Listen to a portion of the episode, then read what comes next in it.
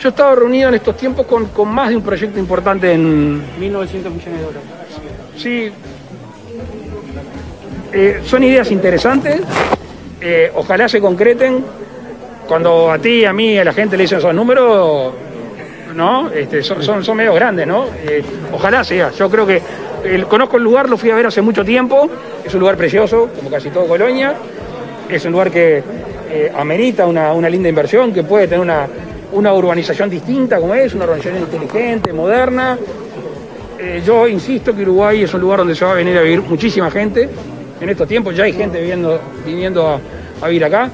Hay otras inversiones que también están en, en- en carpeta y estamos trabajando en el Estado, que dentro de poco van a, a salir para el departamento de Colonia. Y, mm, por ejemplo, me, re- me regalé, Una, una, me regalé, una, me regalé, me regalé. Hay una, una zona franca en, creo que cerca del Real, eh, chica, eh, pero de algunas oficinas que me parece que también va a dar un impulso. No estamos hablando de 1.900 millones de dólares, pero son inversiones. Yo creo aparte que cuando esté en la arena pronta de la Plaza de Toro, Colonia se va a convertir aún más en un lugar muy, muy atractivo no solo para los uruguayos.